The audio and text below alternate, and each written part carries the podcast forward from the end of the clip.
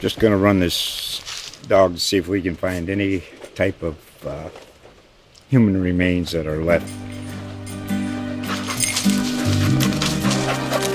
Listen to Where Secrets Go to Die, The Disappearance of Derek Hennigan. From the Detroit Free Press, a new podcast set in the woods of Michigan's Upper Peninsula. Available on Apple, Spotify, Freep.com, or wherever you get your podcasts. Hey folks, before we start the show today, we want to let you know this podcast includes some adult language. So if you're listening with kids, it might be best to listen at another time. Here's the show.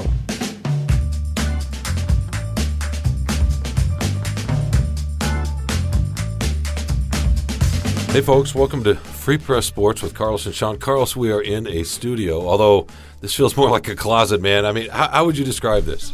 I would describe this as...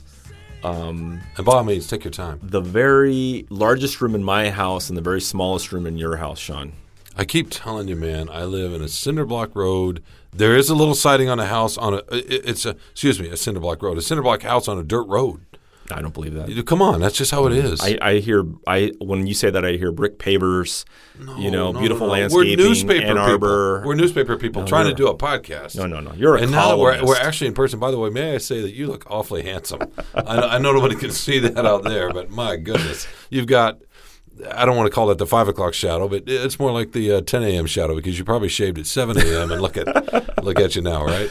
My hirsute style is working too. I'm not saying anything. Yeah, it's nice. It's yeah. I shave every other day pretty much. How about you? It just depends. I mean, before the pandemic, I used to shave probably every other day. Yeah, and then during the pandemic, I started shaving once a week. I would start shaving once it got itchy. How about that? Yeah, it starts to come out. My beard's gray now anyway, a little bit of red. Yeah. I got some in there too, and it's after 2 or 3 days you look kind of creepy. So. Well, I don't know about that. Oh my God, I can't believe how much time we're wasting already. This is going to be a good show. But speaking of the 5 o'clock shadow, how about this for a segue or a transition? I don't want to say it's manly because that's a term we don't really want to use anymore. But your coach, Dan Campbell of the Lions, shed a few tears the other day, and it kind of led to a lot of talk about what's acceptable, what we expect of certain positions in society. Can you shed tears? Can you not? Men crying, all that sort of thing. And we're going to talk about that here in a second, right?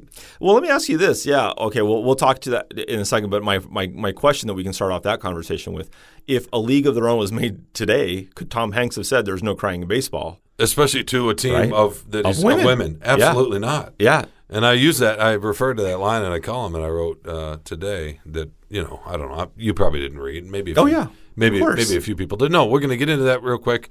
Well, not real quick, but we're going to get into that in a second. We're also going to talk about what, Carlos? Baseball.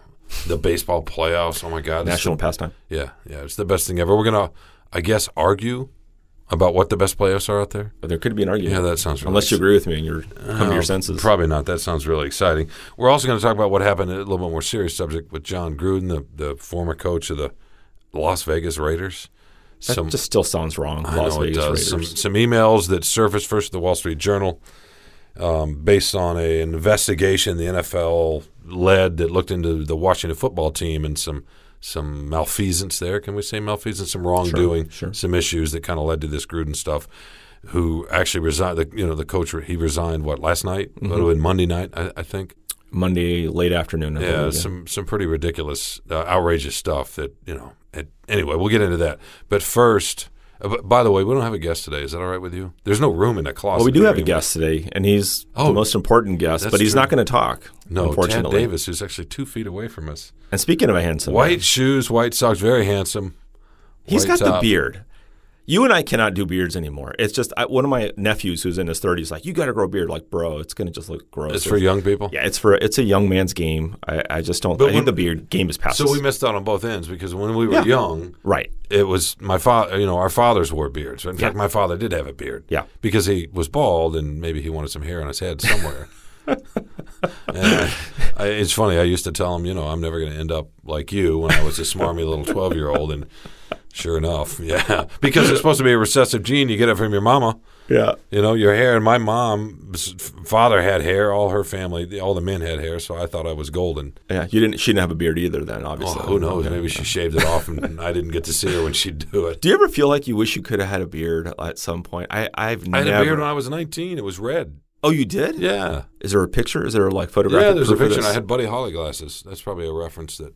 Well, I don't know. Our listeners and readers are, what, over 60? Big black Rame square rectangle glasses with a red beard, and I used to like to wear skinny ties. And can you please bring a picture Salvation Army suits? You know what I mean? I don't know. You were so cool. I wasn't cool at all. I was probably trying to be cool, which makes you not cool. You would have been amazing. The only cool thing I had back in those days, real quickly, was a three-quarter length corduroy. It was a green corduroy coat lined with what I would call like a fliccati, so it looked like a white sort of fleecy lamb thing. I'm sure it was synthetic. It was a 70s coat, but I wore that around. It was my father's. He'd gotten it right after he got out of the military in the 60s, and so I wore that around very proudly. But that was authentic, you know. That was that was genuine. I guess a little retro, right? Vintage. Yeah, and I had that coat for a long time, and then I finally got, you know, into my late 30s, early 40s, and couldn't get around me anymore. You know how that goes. Yeah.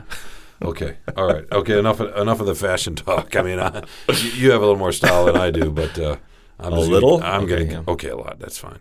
All right. Back to Dan Campbell. Yes. What did you think? Oh, it was fantastic. We'll set it up real quickly. Set up the scenario. You go ahead. Yeah. So the Lions lose again, yet again, right, for their fifth straight loss. And they lose in Minnesota 19-17. How? How is they are keeping it close. They're trailing that whole game. And finally at the end, they get a turnover, strip. They get the ball back. The defense is done, which is obviously very, compromised by injury, by talent. They've done everything they could, played one of their best games. They get the ball back. The offense scores. The offense, he goes for two. Campbell tells Jared Goff, hey, we're going to score and we're going to go for two and win this thing. We're not going to go for the tie at 17. Or at 16. So they're up 17-16. And then, of course, there's like 37 seconds left. Vikings drive in three plays. And Greg Joseph kicks a 54-yard field goal to beat them as time expires. So soul-crushing loss. The second time in what, a month? 3 weeks. Yes, but to me, a completely different kind of loss to the lay reader, maybe to the columnist who doesn't come to practice. Our listeners and readers. No, I'm saying to the columnist who doesn't come to practice. Maybe he doesn't understand this, but it's a different thing because we talked about this a little bit, off microphone the other day.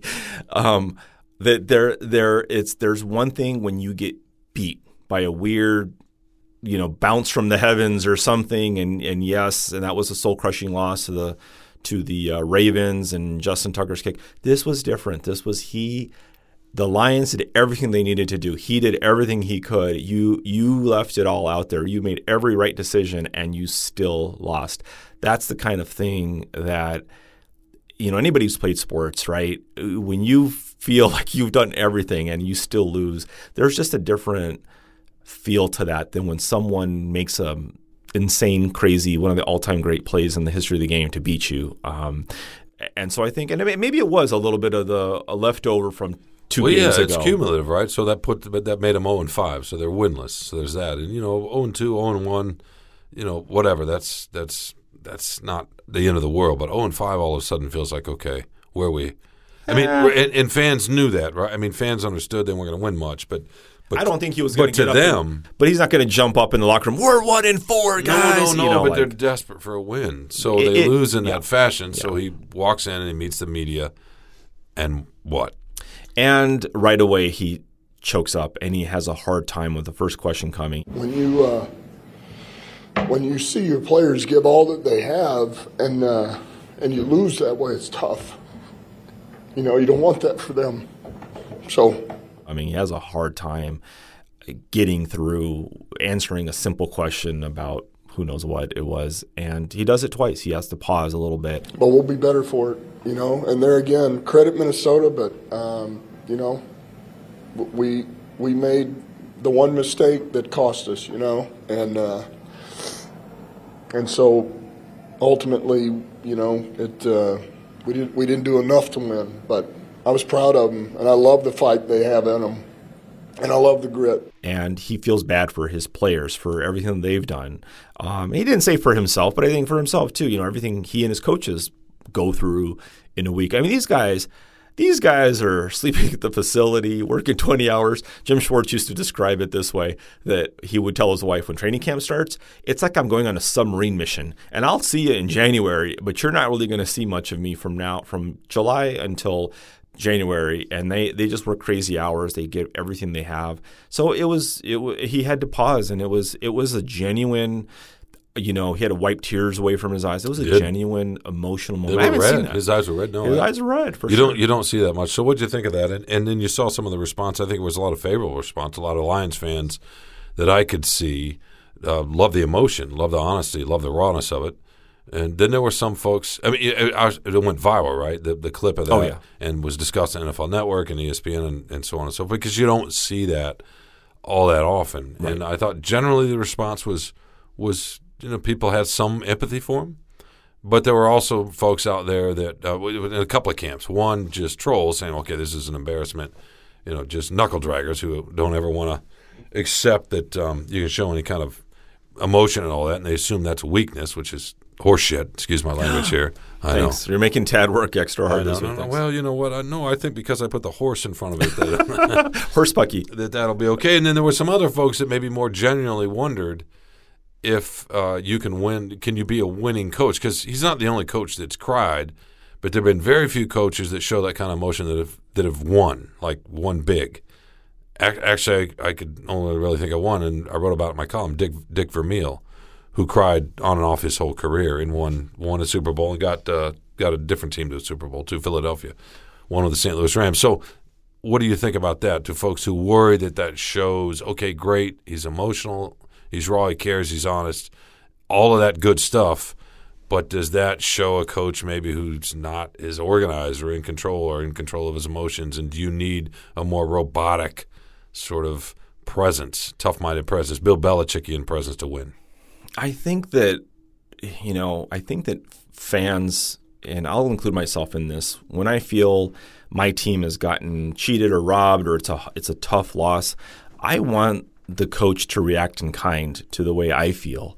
And I think that the Lions fans who watched that game felt gut punched, partly because it happened twice in 3 weeks, but also this game was, if you watched it closely, it was a very well-played game by the Lions. And this is a team that is bereft of talent. They're hurt, been decimated by injuries. They have no really much business not only winning but being close. Especially the Vikings are not a great team or anything by any stretch, but they're an okay team. And to be on the road and to hang with them, and they should have beaten them, I think it's a tough loss. So when you want to see your coach kind of stand up for the way you feel, I suppose. And without him getting out there and being angry, and I think that one of the things that he said after that play clock incident against Baltimore is, fans wanted outrage there. They always want outrage, that kind of. And he said, yeah, what are you going to do? The NFL's they're going to just apologize. It's not going to change anything, like kick and stomp. Right. But they want to see, like, hey, I acknowledge your pain. There's empathy here. I can feel what you're feeling. So I think that's what really resonated with the fan base was now crying was a whole nother level, but it clearly bothered him. And it clearly bothered the fan base that, this is a brutal way to lose, and this is our coach. It feels it even more than we do. So I think that's the kind of thing that really resonates with the fans. What do you say to the few folks out there? I maybe shouldn't say few. I don't know what percentage it is, but there's some folks who say it's an embarrassment. Do you buy that? Oh, no, not at all. To me, that's just misogynistic. I'm not going to use the phrase I used earlier, but it's a cry. I mean, men can cry, right?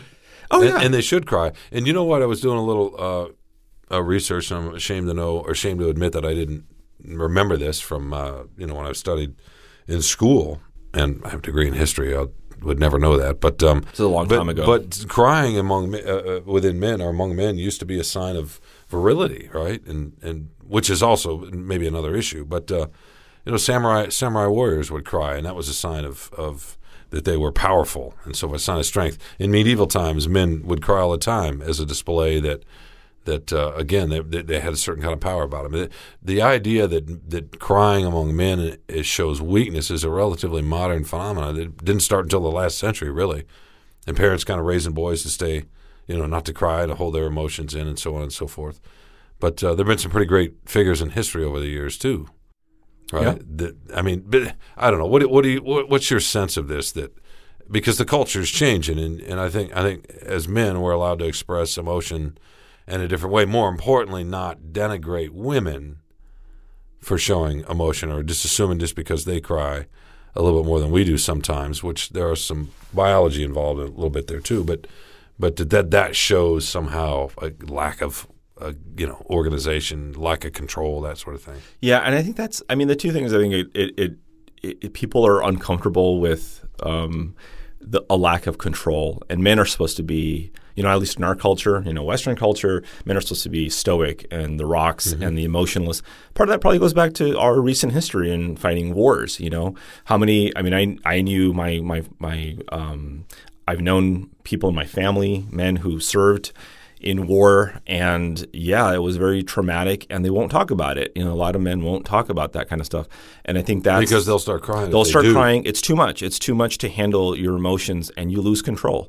And I think our society is still uncomfortable with men being out of control and not being able, seeming like they're out of control by not controlling their emotions and, soldiering through this and talking about it. There's still a big problem, as you have a background in your family with military, there's a big problem in the military with mental health and mental illness and PTSD and all this stuff. You hear it all the time, report after report, about guys who are in combat and either had trouble talking to their commanders about seeking help because they had trouble admitting that, or they were told, buck up, strap on your helmet, get back out there, we need you, this is not acceptable. So there's always been a problem with men showing their emotions openly that way. So it is. Among other men, right?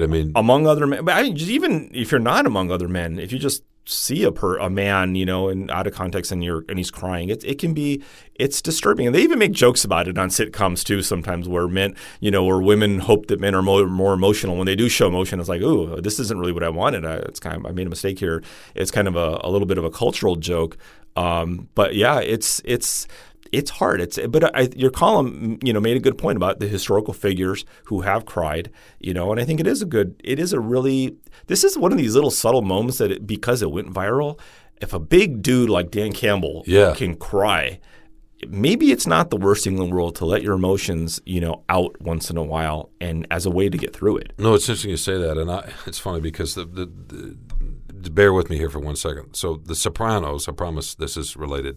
The Sopranos is having a moment among the generation behind us, Tad's people, basically, right? HBO recently reported that I don't think they've ever – it's never been more popular among their streaming services across whatever platforms. And I think you can get it even on Apple TV now. I don't know if it's on Netflix or not. But in any case, I've been reading a lot about this. And my son, who's part of that generation, a couple of years younger than Tad, was saying, oh, my God, he was telling me recently, oh, my God, all my friends have been watching The Sopranos. And I said, oh, yeah, I just seen a long story, of course, in a newspaper because I'm old. And which was, I don't know, neither here nor there. But so I was talking to my wife recently, and we decided we wanted to start, watching it again. We haven't seen it again. So the very first episode, Tony Soprano's talking about this idea of, it starts out in a therapist's office, right? I don't know if you remember that's how the Lorraine Bracco is his therapist. Yeah, he starts off in this therapist's office, and he's talking about how he got in too late and America's on the decline, which is, I think, partly why that show's resonating so much right now, maybe even more than it did 20 years ago when it was released, because we feel that. Where is America headed right now? Whether you're on the right or the left, whatever, I think a lot of people are worried about what it means to be an American right now and what that stands for and our place in the world. And this show is somehow 20 years later capturing that all over again. In any case, Tony Soprano's talking about getting in too late, and then he starts beating himself up and berating himself for being in there talking to a psychologist. Is that that's a sign of weakness and whining?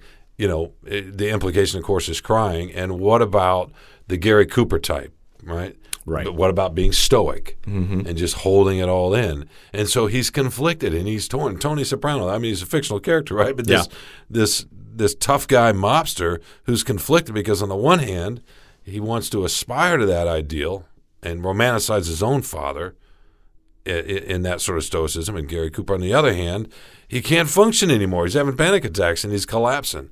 So he's got to go in, and I feel like that's a great sort of metaphor for where we're at. And I thought about that when I watched Dan Campbell cry.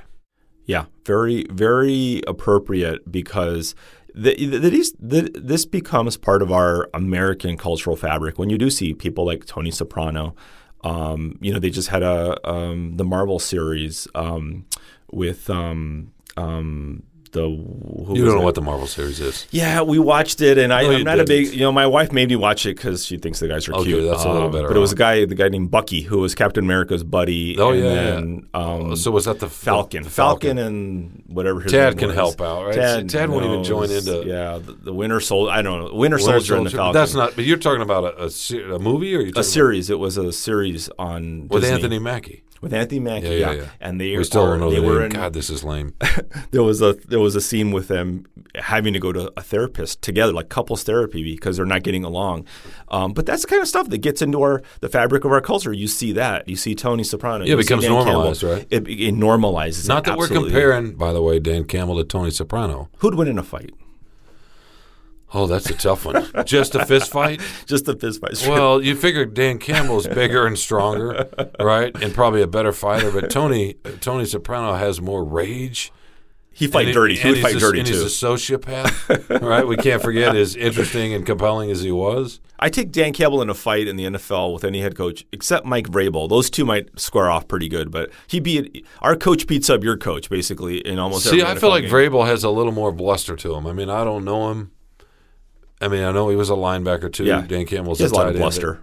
Right. But he said he was he's willing to cut off his penis to win a Super Bowl. So he will go that extra mile in a fight. I think he would. He doesn't need his penis. He says not anymore. He's married and has kids. You know what? Let's take a quick break, and I'll tell you a story about my own penis when we come back. No, I won't. I'm kidding. That reminds me of a great New Yorker cartoon where there's a dinner party scene at some Upper East Side or whatever socialite gathering, and a guy in a tweedy jacket and glasses says, "That reminds me of a charming story about my own penis." That was the caption. I had that on my desk for a long time when I was a young reporter. Anyway, all right, we're going to get to a little bit more serious topic. Well, that was serious too. We're going to get to a couple other topics, John Gruden, eventually your baseball playoffs. But let's take a quick break. Hello. I'm Phil Friend, the host and producer of Spartan Speak, a podcast collaboration between the Detroit Free Press and Lansing State Journal focusing on Michigan State sports. Each week, I'm joined by the OGs of the MSU podcasting game, Freak beat writer Chris Lowry and LSJ sports columnist Graham Couch, as we discuss and dissect the latest sports news coming out of East Lansing. Not only is Spartan Speak one of, if not the longest-running MSU sports podcast out there, you won't find a show with two people as clued into the Spartans as Chris and Graham, each of whom has spent a decade plus covering MSU and bring years of institutional knowledge and insight to the podcast. And once in a while, they'll let me throw out a take as well. Along with discussing the latest news, we'll break down the Spartans' last game on the hardwood and the gridiron. What went right? What went wrong? Jet sweep. Again? For both Mel Tucker and Tom Izzo, get you ready for the next game, make predictions, and so much more. We can also guarantee at least one reference to Kalamazoo every podcast. So if you haven't already, download, subscribe, and listen to Spartan Speak on Apple Podcasts, Spotify, Google Podcasts, or on your podcast app of choice. Welcome back to Free Press Sports with Carlos and Sean. We were just talking about penises, and I don't know, you were trying to make some kind of comment. You had some kind of joke.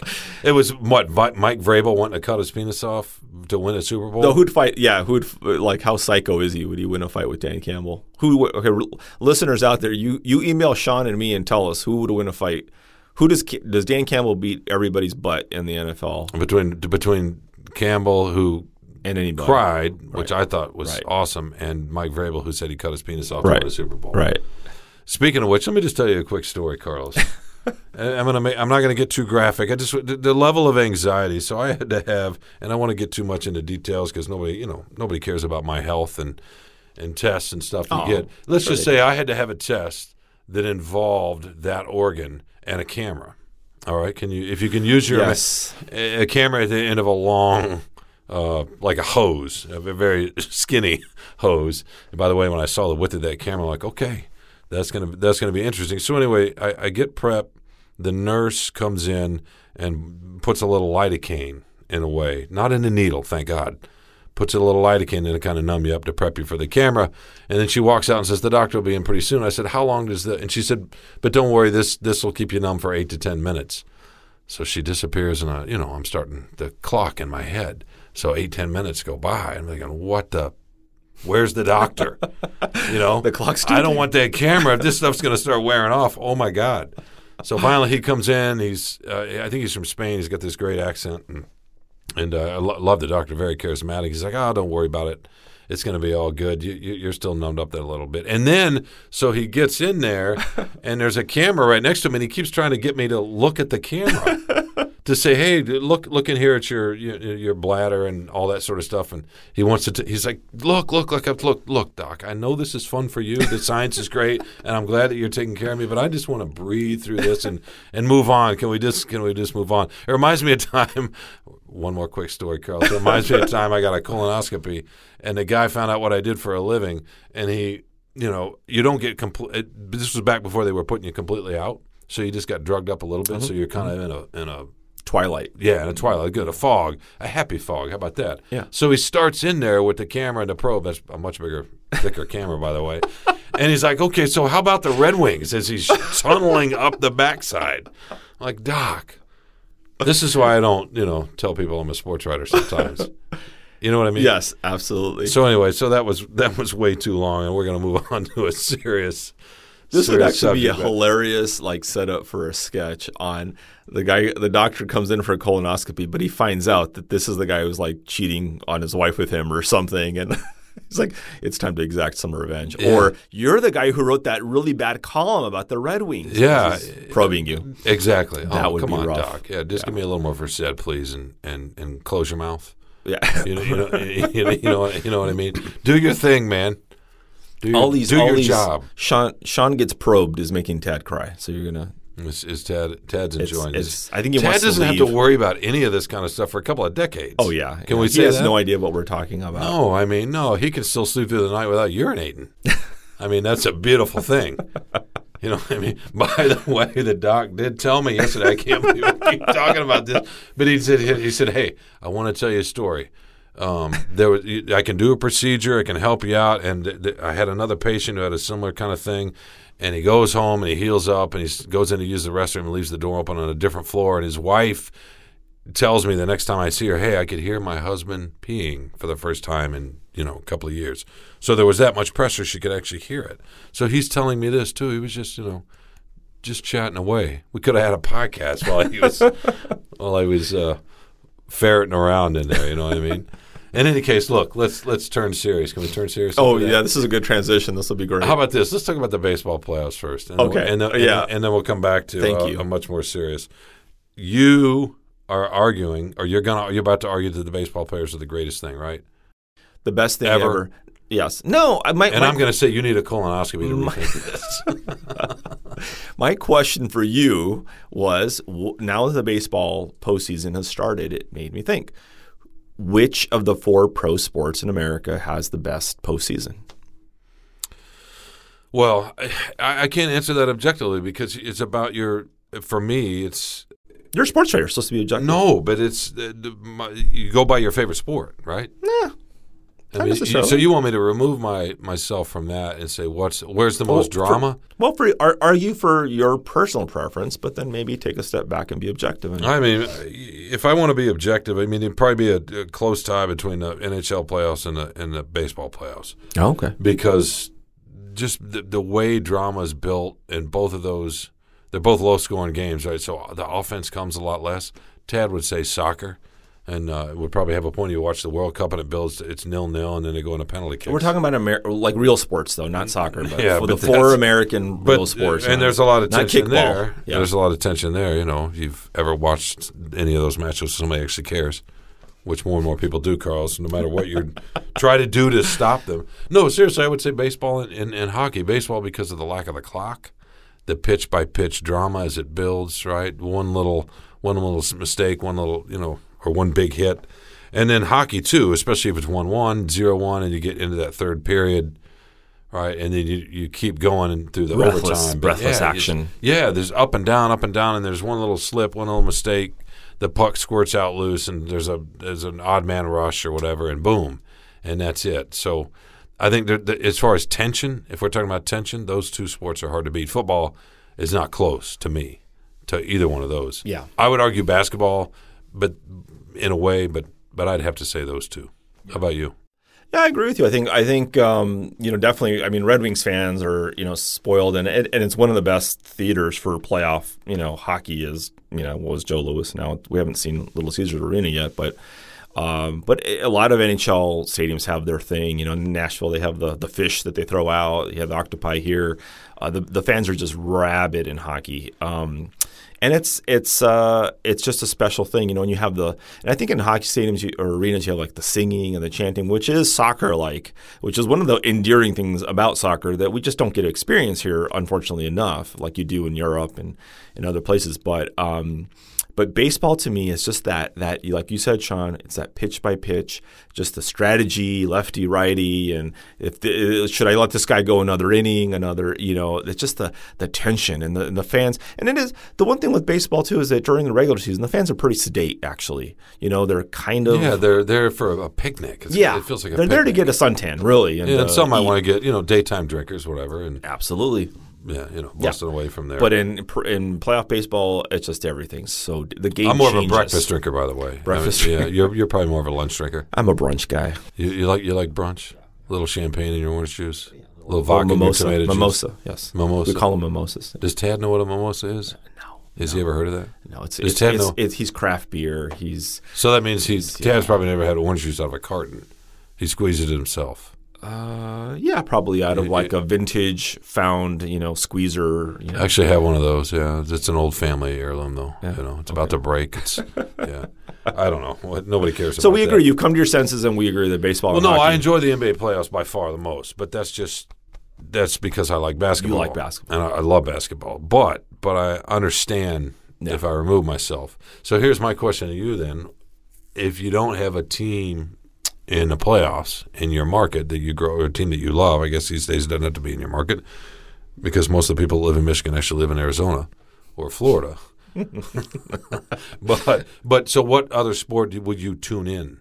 Right. So the Tigers aren't in the baseball playoffs. So many people around here which team would are watching the baseball playoffs. If you don't have a team, what sport will you most likely watch? But anyway, if you don't have a team in the playoffs. Right. I would argue that the NFL. Oh, I see what you're saying. Right, is where most casual people would stay with the playoffs, and maybe the NBA Finals. Although those ratings have come down a little bit too, for various reasons. But what do you think? What's so compelling that you have to step outside of your own team? Well, in the NFL for sure. I mean, because it's such a short playoff, you know, series. It's one and done. So I think the NFL playoffs are always going to, even for the more casual fans, you know, you're likely to just see who's playing.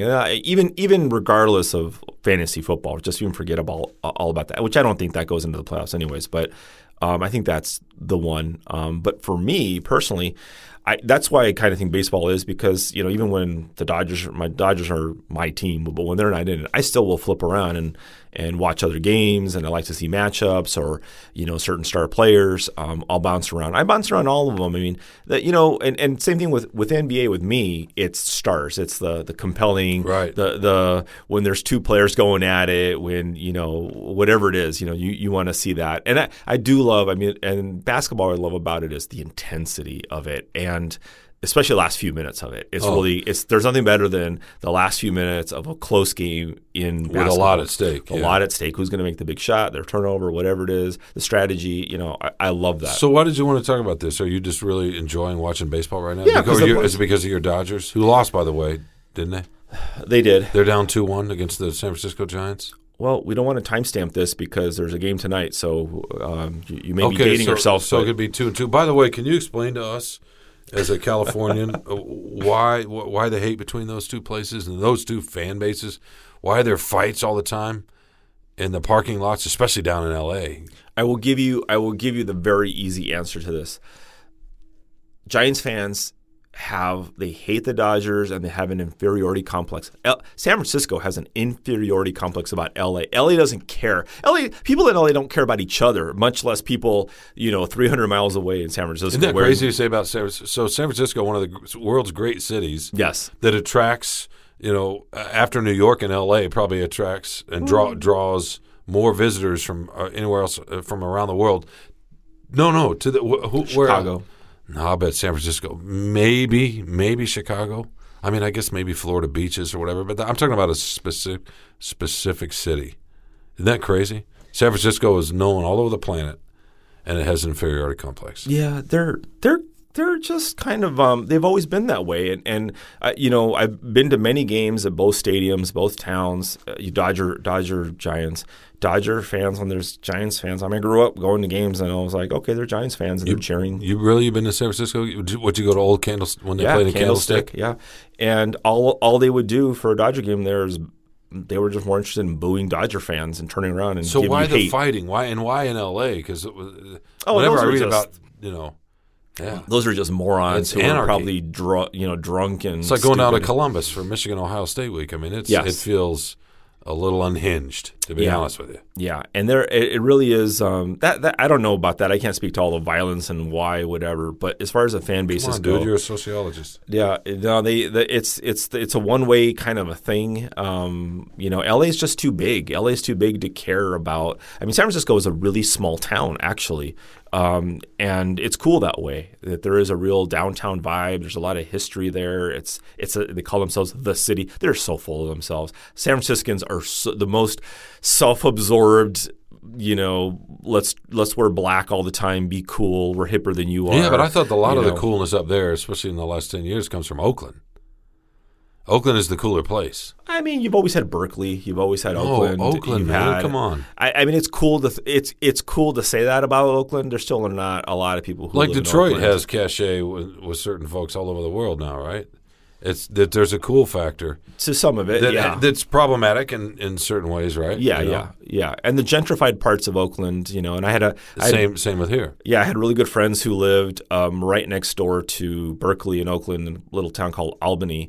And yeah, we'd go. There were a few cool bars in Oakland we'd go to. We wouldn't go to the real Oakland at that time, but people hung out mostly in Berkeley, and you still go down to it's kind of a pain to get to the city across the bridge, but the city is cool. I'll give San Francisco full credit. Downtown San Francisco is an awesome city. Really cool. Lots of culture, lots of art, lots of history. But LA, you've been there. There's so much. It's a sprawl. It's a big, massive, endless sprawl of. Yeah, with the downtown that's really changed in the last 10 years. It has. They've done a better job of making it a downtown place. But yeah, Dodger fans just really.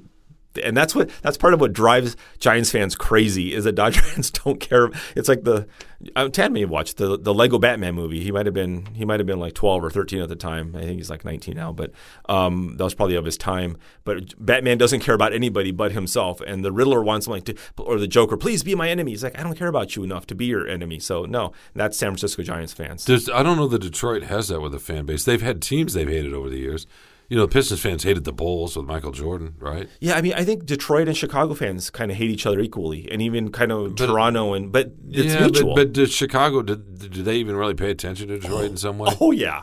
Yeah. Because I think we obviously have an inferiority complex here to some degree. Oh, yeah. It's a big chip on the shoulder here. There is. But you see it. I mean, Lions games, the Bears fans invade all the time. The Blackhawks games when they were good, when they've been good, they come, the Toronto fans, the Leafs fans, they come and represent. I think it was most intense with the Bulls and Pistons. The Bulls and back in the Bad Boys era. Yeah, that was great. But is it really city to city, fan base to fan base like that? I think it's to me here the teams that have been hated, the cities that have been hated, and it's temporary. It doesn't last that long. Like when the Wings were playing the Avalanche back in the 90s trying to win the Cup. Right. And they were fighting on the ice. And, Claude Lemieux took a sucker punch. And Darren McCarty got into it and became a cult hero. But who worries about that now? Well, that's a rivalry that would be stoked again if both teams were good at the same time. It could be. It would definitely be because there's enough history there. Maybe it's what the T-shirt says. Detroit. Excuse me, I'm hitting the microphone here, Tad. Sorry about that. Detroit versus everybody. I mean, right? Yeah, but there's ones that say cliche, Beverly Hills versus everybody. I've seen that one too. It's a joke now. What was it like growing up in Beverly Hills, by the way? it was great. We would go surfing, and then we'd go to the Peach Pit and hang out with. And you said that, so it wasn't like Brandon. A ride around all the time in the back of a car. It was cool. It was awesome. You didn't even know the driver. Did you even know their name? Yeah, his name was Driver. Driver? Oh, is that what it was? That's a nice life, and you ended up here at the Free Press sitting in a closet. What is this? Is this six? That's not even 6x6, is it? Maybe it's 6x6. No, it's 5x5. This is the room where you keep your bidet in your manse, Sean. This is about the size of your. There's styrofoam. I don't know. This is foam. It's not styrofoam. It's foam that Tad put up pretty nicely. It's kind of like a little puzzle, right? Blue and black pieces that he taped up. This is what we've been waiting for. It's an Escher drawing, basically. No, he kept saying, "Oh, we can't get in the studio. We can't get in the studio. It's almost ready. I'm waiting on stuff. I'm doing it." So he took a month to take some tape and put up, a few pieces of foam and drag a desk in here with a computer. Yeah. And set up a couple of microphones with a couple of clamps. I'm not understanding this. He just couldn't find the light switch. But all that talk and all that time. The studio. I expected big things, didn't you? Yeah. It's the Detroit Free Press on guard for 400 freaking years or whatever. You know what I mean? Before the country was founded, the Free Press was like, what were we on guard before the country was founded? Well, yeah, I that's a good question. You mean it was just Native Americans hanging out and before the French came down the river and started thieving? Yeah. Which is, what we do. That's a different podcast. Yeah, that's a good topic for the next one. You want to invite somebody in for that? Yeah. Some of the French, the Huguenots or whatever, the relatives of Cadillac de Moth. Were you around for the 300th? Birthday? Yes. And all that celebrating and the fireworks and the old wooden ships. Yeah. Yeah, that was cool. Aretha Franklin sang in the church she grew up in. Yeah. I remember I went and covered that because it was hot. It was in August. Yeah. And it was, I don't know, the high 90s, and there was no air conditioning. I mean, she cut the air conditioning. She had the church because she liked the humidity for her vocal cords. So everybody's sitting in there in their Sunday best crammed into this church to hear, a voice basically from the heavens. Maybe the greatest voice this country's ever produced, but everybody had to sit there and sweat to hear it. So there's sacrifice, Yeah. And hearing something that sort of beautiful, and meaningful. I've never forgotten that. Yeah, that was. Did people know that that's why the air conditioning was off? Or after the fact, I don't know. I probably maybe people that knew her. Yeah. Okay. I knew just because I was told because I was there covering it. And, I see. And it was delayed because she had to let the temperature get to a certain point. It's like in Mission Impossible when they're trying to break in and there's a heater in the room. They put a heater in the room to try to raise the temperature. Doesn't set an alarm off. Oh, right. Wait. Yeah. They put steam in or something. So she was vaporizing the room for her vocals. The Queen. Yeah, I don't know how we got there from. We're all over the place today, Carl. This is what happens when we're in a studio and we start having a conversation. Yeah. Instead of just doing this podcast off a list. Right. You know what I mean? Right. It's hard to interrupt you when we're remote. You're like, shut up, let me talk, Carlos, and you finish your soliloquy, and then I forget what I'm saying. So this is much easier. The interplay is much better. Yeah, you like this, and plus our knees are almost touching. So that's not so bad. It's. I mean, after the pandemic, to have an airplane, human. It does feel like that. By the way, I flew. God, I can't. We got to get to the next topic here. But I was on a plane the other day, and a guy had his mask over his nose. God, how am I going to do this on a podcast? Because the way he gestured, he had a mask over his mouth that was below his nose, and we're getting ready to take off, and the flight attendant walks down the aisle and says, "Sir, would you?" And she motioned up, like pull your. So the guy doesn't say anything. He's probably in his 60s. But he grabs his mask and pulls it up and yanks it up over his nose in exaggerated fashion and then kind of does gestures off, like he was just so put out.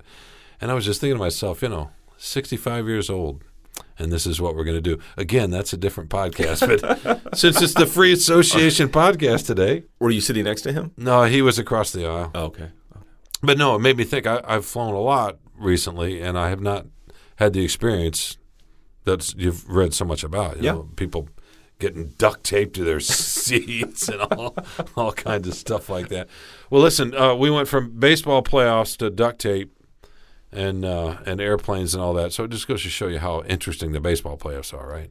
Why do you hate the national – see, you hate baseball the way I hate soccer. So there's like a – this has to be like this a triangular – Tad probably hates basketball, but he's scared to tell you that. No, it's okay if you don't like basketball. I'm not going to hold that. No, it's it's completely okay. I don't hate baseball.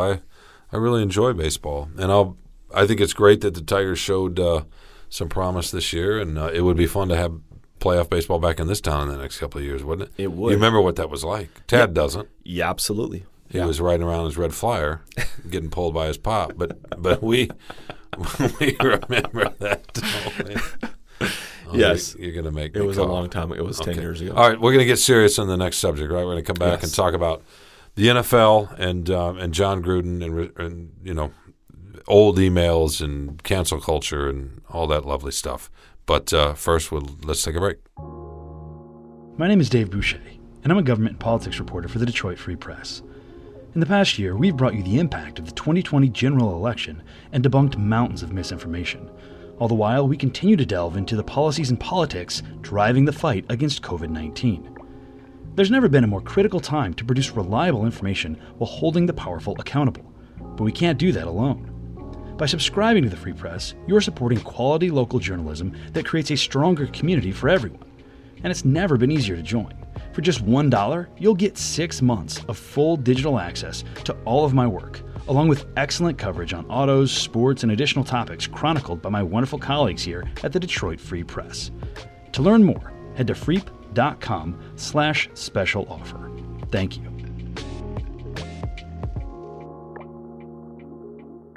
Welcome back to Free Press Sports with Carlos and Sean. I'm not going to share what we were just talking about off microphone. I might save a little bit of that for my favorite thing, my new favorite thing. But let's dig into this here for a second, Carlos. So John Gruden wrote several emails, maybe more than several, maybe, I don't know, hundreds of emails, 10 or so years ago?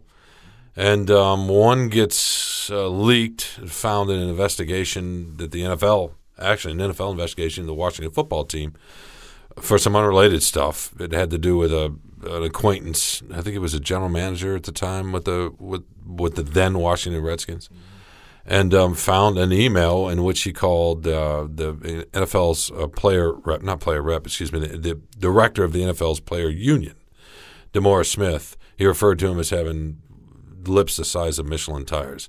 So this comes out a few days ago. It leaks to it's leaked to the Wall Street Journal, maybe the New York Times, and it sits there, right?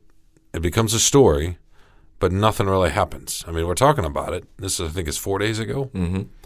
So then yesterday, another series of emails get leaked, this time I think not to the New York Times and maybe some other outlets, that detail a lot of other, not just racist stuff, then misogynistic stuff, homophobic stuff. Including, and I'm just going to go ahead and say it, he wrote an email that Roger Goodell, who is the commissioner of the NFL, he called him a faggot, right? Or maybe, no, he called him a faggot. That's the word he used. Mm-hmm. And I know that's harsh to say, but that's what was in there. Let's just go ahead and say this is what it was. And a lot of other language like that was too much, right? Mm, yes. And then he resigns fairly quickly as soon as that hits the press. So I have a couple of questions for you. One, why wasn't the Michelin lips enough? And two, what do you think about the emails from 10 years ago? Because there are people pushing back who say, you know what, hey, maybe he's grown, maybe he's changed. Why did he have to resign? Isn't this just another example of cancel culture? Well, in the first point, you know, I think it's you know, without knowing all the context of what he was saying about DeMaurice Smith, it might have been it could be viewed as a criticism of, you know, coach or team versus players union and some of the denigrating talk that goes on and you know, so it was bad enough that it was racist, but I think it was directed at the highest person in the union, and there may have been some issues there, you know, political, whatever it would have been, you know, between a coach and or a former coach and you know the head of the union, who knows if there was a troublesome relationship there in the past.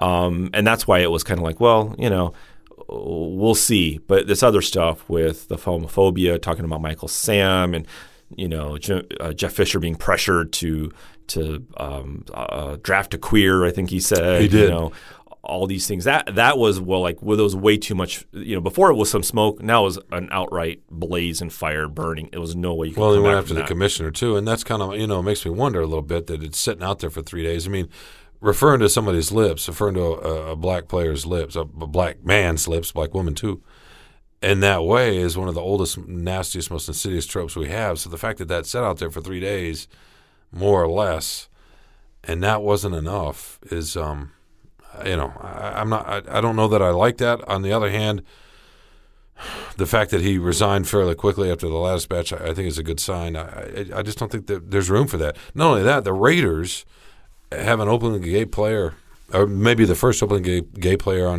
their roster, and it's Carl Nassib. I was going to say Nassib. Sorry, Nassib. All right, so how are you going to do that? And there was a really good column, I don't know if you saw this, by Marcus Thompson, who writes for The Athletic out in the Bay Area. And he wrote, kind of linking the Raiders' past. It was a great point he made that under Al Davis, his son owns the team now, right? Mark Davis, yep. Yeah, Mark Davis. Under Al Davis, they were renegades and pirates, and they kind of had this rough and tumble reputation, but they were also very inclusive.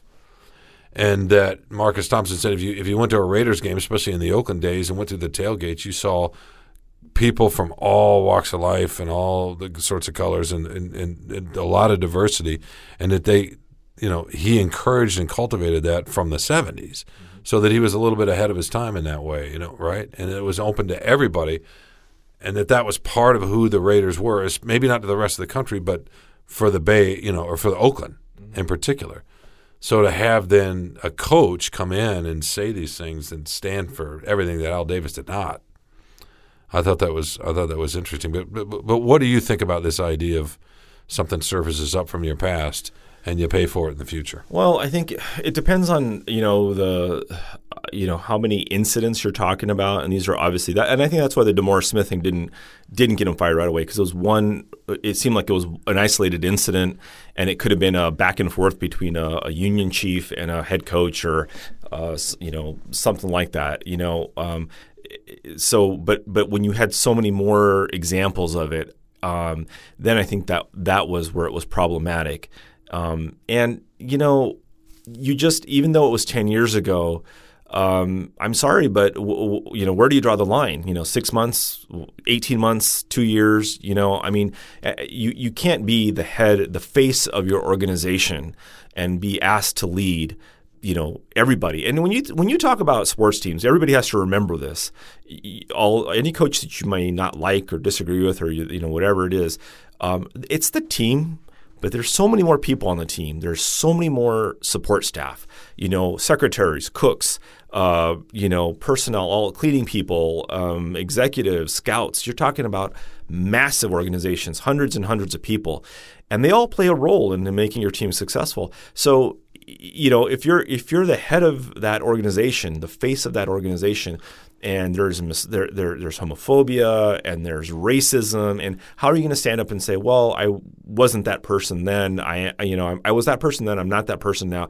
It's really too hard to explain. And just imagine if you're a black player on the Raiders, you know, how do you take that? Okay, coach, you got caught here, but now you're not that coach now. And if you're Carl Nassib, okay, coach, you know, there's got to be some doubt in your mind, and it's just hard to lead a team. And you know, NFL teams, especially a lot of sports teams, they're very fragile things. And once there's some dissension, you know, and especially in that locker room, you're going to get, you know, what if the white player's like, it's no big thing, and the black player's like, well, it's not no big thing, and Carl Nassib's like, yeah, it's not no big thing either to me.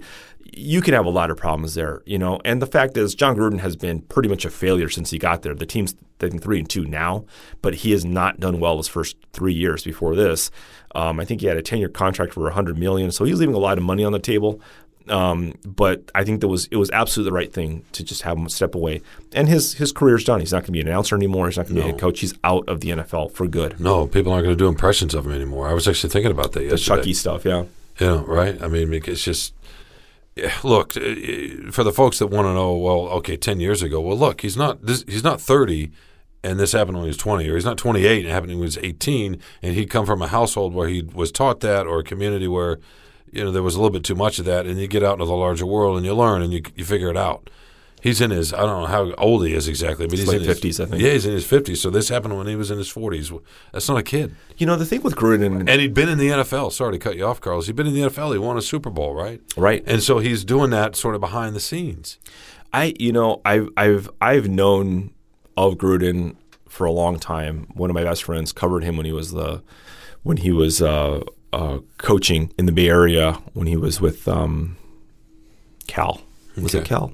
No, that was Mariucci. No, he was the Raiders coach at the time, and he was a younger coach at the time, and his first stint with the Raiders. And you got to know him fairly well. He was well liked, respected. You know, I've gotten to know him more as a broadcaster when you'd come in and do the primetime games here for the Lions. And a smart guy, it's hard to believe how either stupid he was to send these emails in the first place, or that maybe this really is who he is, and everything else has been this veneer, this sheen that has, sort of whitewashed, what his real feelings were on some of these things. And we know that there are people who speak caustically, off the record, coaches and players and stuff. And it was probably said more freely in the past. Now that people tend to report everything and tweet everything, athletes and coaches are more careful, but it's just shocking to think that John Gruden would have ever been, moved to say these kind of things, and also to write emails about them, to have a traceable record of that kind of stupid hate speech. No, I agree. Look, a lot of us say things in private, say things when we think it's just an audience of a couple and people we trust, and we say things we probably wouldn't to a larger group, even to people we know, you cater a little bit. I mean, as you get older, I think you worry less and less about some of that. You just yourself in some ways, but it's not the same as getting caught saying, "Well, I don't really like this person over here." All right, that's not taking part in larger issues in society that are oppressive to millions of people. So to me, that's a little bit different. As far as the idea of cancel culture, I hate that phrase. First of all, I mean, I understand why it's used, and I understand, it's to push back against the initial push of society trying to change a little bit, right? And maybe it does swing a little bit, and some people get caught in a crossfire, but eventually, we're trying to move in a certain direction, right? And you can't. So the idea that he's trying to get canceled, no, we're not trying to cancel anybody. If you use that kind of language, and that's what you think about people, you have no business running an NFL team. You just don't. The only defense he has for that is just to say, I was stupid and I didn't mean it, and I was trying to be blustery or whatever, But it's like, would you ever say that?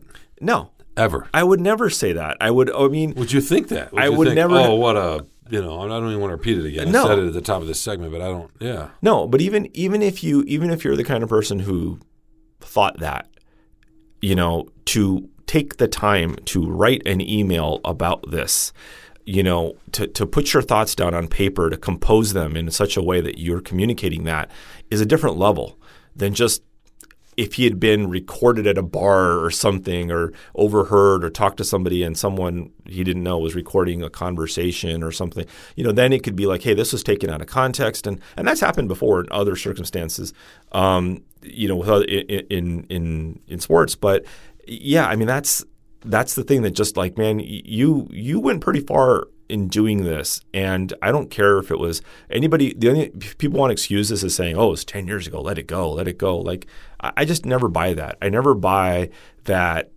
Maybe when they're young people. Like I said, yep. But when you're an older, 10 years ago, whatever, and he's in his 40s, no, you can't explain that it was just a moment of, young stupidity or whatever. Like, no. Mike Rosenberg, a former Free Press colleague of ours, who was a columnist here, and the columnist and a takeout writer, feature writer for Sports Illustrated, is really smart and really, really talented. Wrote a column the other day before the second batch of emails were leaked. It was just about the first one to the Wall Street Journal. And he wrote a column kind of linking Gruden and Urban Meyer, the coach of the Jacksonville Jaguars, who, won titles at Ohio State and the University of Florida. And his point was that when an NFL team, when an NFL owner wants a personality, right?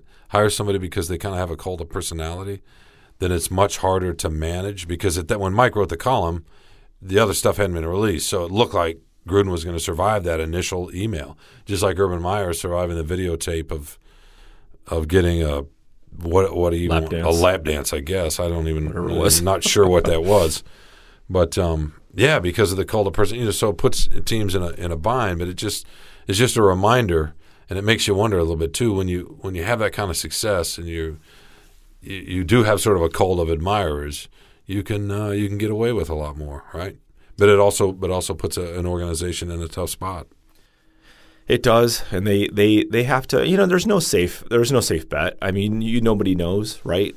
So no, you don't. That's. I know what Mike's saying, and especially the Urban Meyer thing. He's supposed to be the savior. Gruden was supposed to be the savior for the Raiders.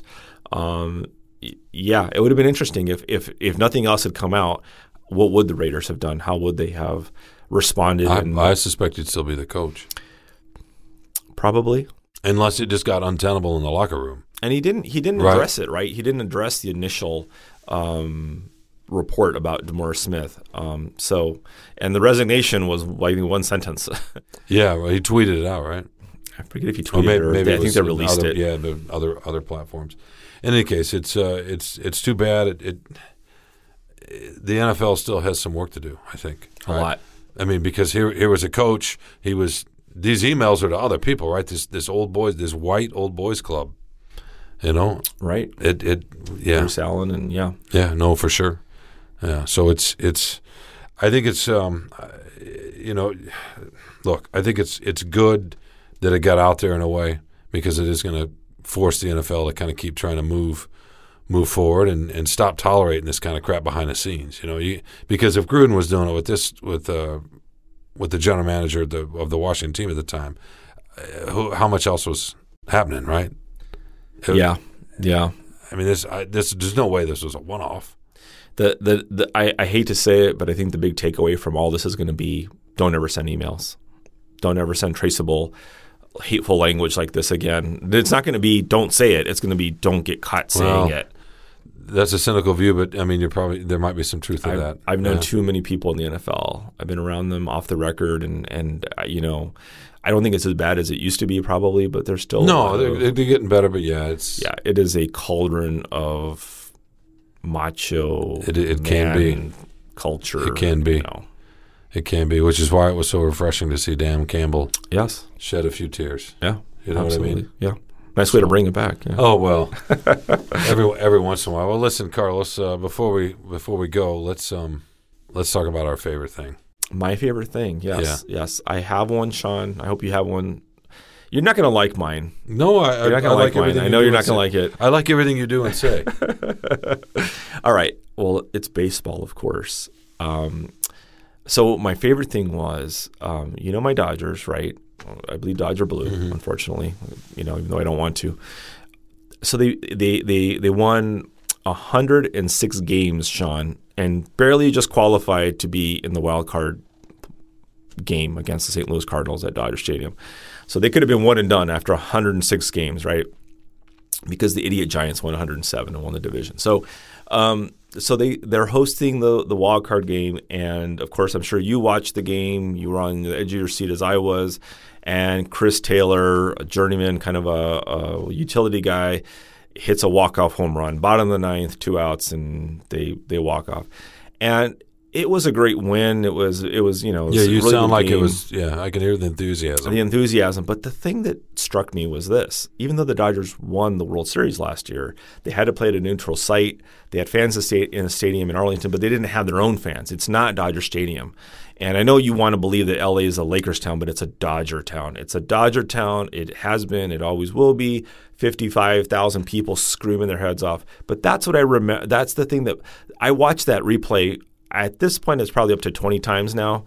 And what I keep loving about it is the people in the stands, the fans jumping up. When that ball is going to left field, the people are bouncing in the bleachers as he's rounding second. And the funny thing is, they're not even looking at Taylor. They're looking at each other. The fans are looking toward each other, turning around, high-fiving each other, hugging each other.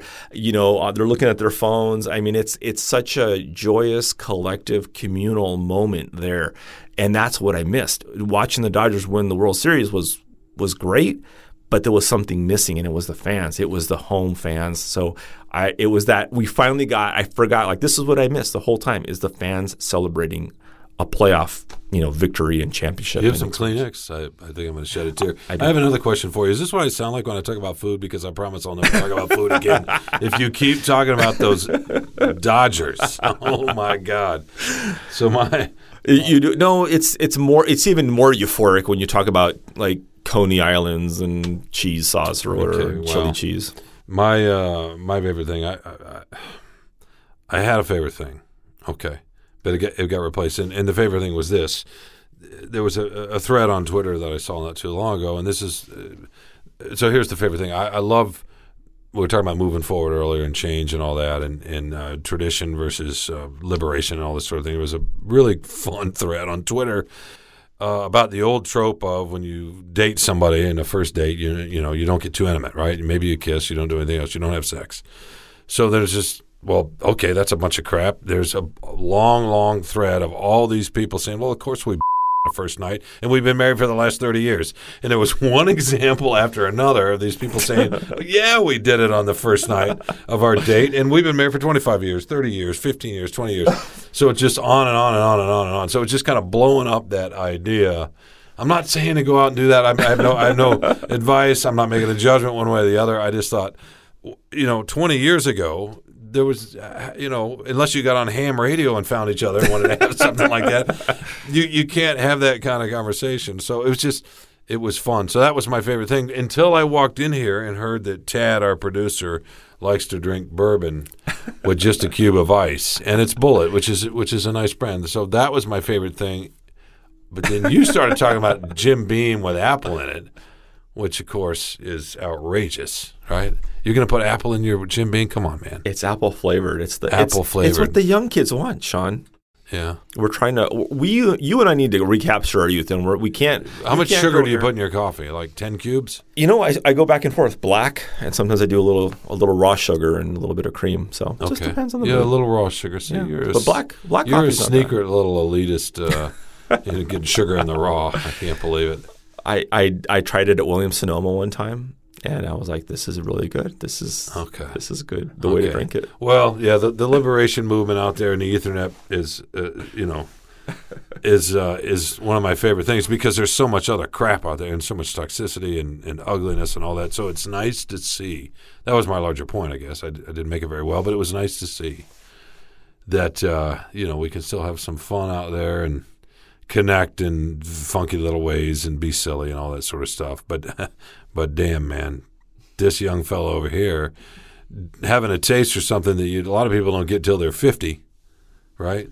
Or 40, you know. No, I would be thinking he'd just be drinking some beer. I would have pegged him as like a craft beer guy. Yeah. And maybe one of these like really hip kind of I don't know what's a cool like Appletini. I don't know something. I don't even know now. He doesn't even put a splash of water. I mean, it's very Bondi in a way. Oh yeah. You know what I mean? Yeah, he's sneaky like, you know, urbane like. Yeah, he is. By the way, I didn't get the memo. He's got the white shoes, white socks. You have the white shoes, white socks. Yours are polished, by the way.